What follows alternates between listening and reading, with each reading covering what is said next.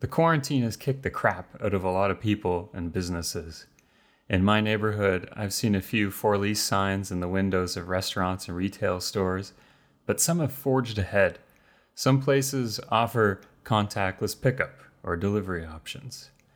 This on its own has changed one of my most essential, most critical purchases booze. No longer do I need to go down to the liquor store or beer store and make sure that I'm there during normal working hours. Now I can order beer and liquor online and get it delivered on the same day, within hours. Or I can Uber Eats a restaurant and order a small side salad and a bottle of Jack Daniels, 12 Coors Light, and a six pack of Michelob Ultras. Hey, they're good for your waistline. Or just order six beers from my local watering hole on a midday afternoon. A quick walk, one block, and I can grab a beer to go and something that was basically impossible before. Uh, the pandemic has really changed the things we buy and how we buy them. Have your purchasing habits changed? Are you buying things that you didn't before? In this episode, we'll dive into the changing purchasing patterns, what people are buying, what they're not, and where they're spending their time these days.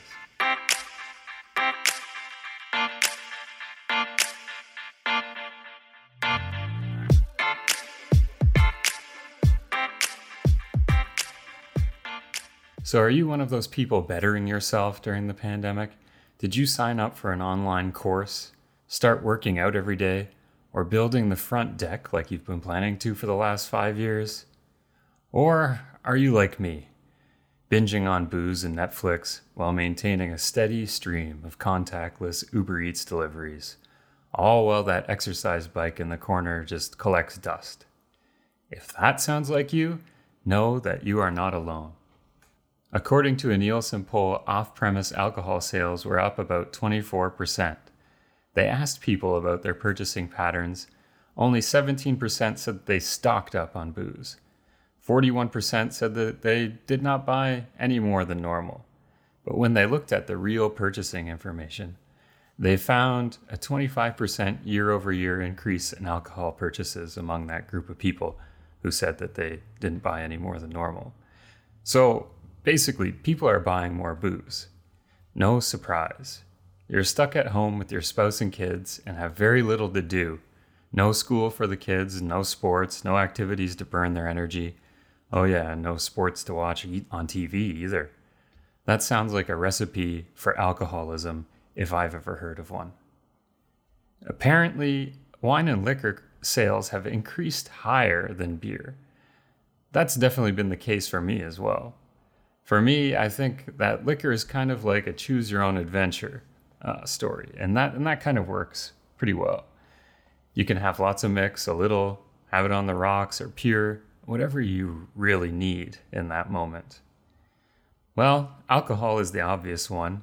Oh, and so are, you know, hand sanitizer, cleaning supplies, travel, grocery store purchases. Restaurant and Starbucks expenses are way down while grocery purchases are way up. But what other choice do you have? The journey to the grocery store is also one that results in an immediate uptick in my liquor use once I get back home. First, you have to line up, maintaining social distance and feeling like cattle on the way into the slaughterhouse. Have your mask on, take your cart, move quickly through the store. I hope you made a list. It's a stressful experience that involves me striking things off my list just because an aisle looks too busy, or that middle aged lady ahead just takes up the entire bloody aisle, totally zoned out, staring at the canned soup section, deciding between chicken noodle, or minestrone. So you say, screw it. I don't need any soup, pasta, chicken broth, or crackers today. Just hightail it over to the frozen food section for 13 Dr. Oetker's pizzas, a couple bags of french fries, and four family sized bags of Miss Vickie's on the way to the checkout before getting the hell out of there. So, grocery stores are doing all right. A recent survey by McKinsey and Company asked people how much time they expected to spend on a number of activities compar- compared to how much time they would normally spend on them. The biggest anticipated increases in time were in these areas movies or shows, uh, video content like YouTube, uh, cooking at home, home improvement, texting, chatting, and messaging, social media, live TV and news. I mean, fuck, who has cable nowadays? Uh, not really surprising uh, when you look at the full list. So basically, people are trying to fill their time by streaming shit, watching stuff, cooking food, which we basically have to do, and messaging people. I mean, that sounds pretty much like the basis of our existence these days. But what I find particularly interesting are the categories where people were expected to decrease their time. Reading print news was number one. Oh my god, no surprise there. I didn't realize you could even get an actual newspaper anymore. Working. No shit. Most things are closed or on reduced hours or shuttered completely, so clearly that's going to be going down. But number three, though, was video games. Video games. Why? I mean, it sounds like a gamer's dream. Stuck inside, nothing to do, no one can nag you to better your life. Um, maybe that's it.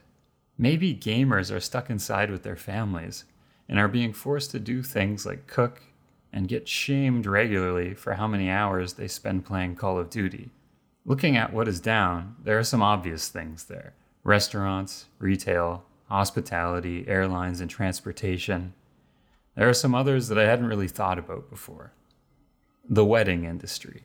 That does make sense. I mean, you cram a hundred or so people into a church and reception all day long. How do you socially distance a wedding?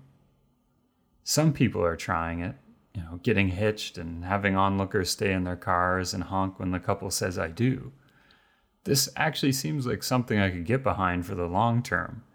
So, you're telling me I don't need to get dressed up and sweat my ass off all day long. I can avoid the in laws and getting in shit for getting Aunt Lucy too drunk and exposing herself on the dance floor. But what is the expectation for gifts in a socially distant wedding?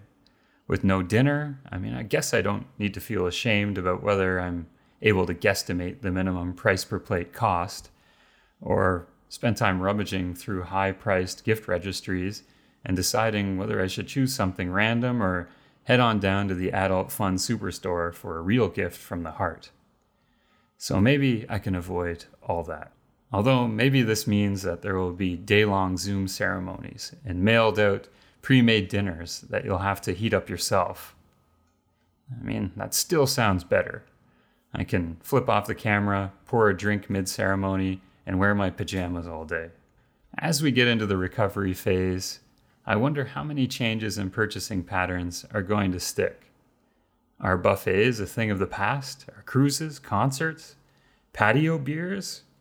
Maybe it's all about the daytime drinks moving forward. If you were a fan of Mad Men like I was, you probably watched that and thought, wow, that is the life. Imagine working and drinking scotch all day long, chain smoking, and operating under minimal pressure, other than when you have to crush a presentation to a client. You know, we are living in a modern pandemic version of Mad Men today.